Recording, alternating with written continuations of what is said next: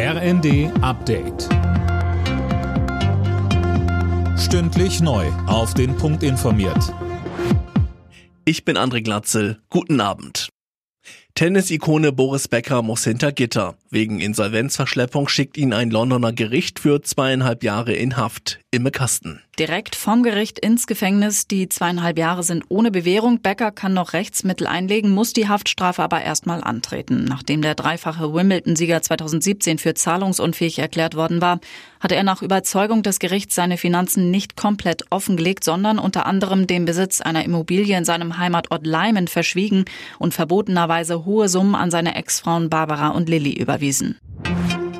Nach zwei Jahren Corona-Zwangspause findet das Münchner Oktoberfest dieses Jahr wieder statt. Und zwar ohne Beschränkungen, so der aktuelle Plan. Das betont Münchens Oberbürgermeister Reiter. Es gibt weder Zugangsbeschränkungen um die Wiesen rum, noch zu den Bierzelten, noch gibt es Beschränkungen, was die Dichte der Besetzung der Bierbänke betrifft.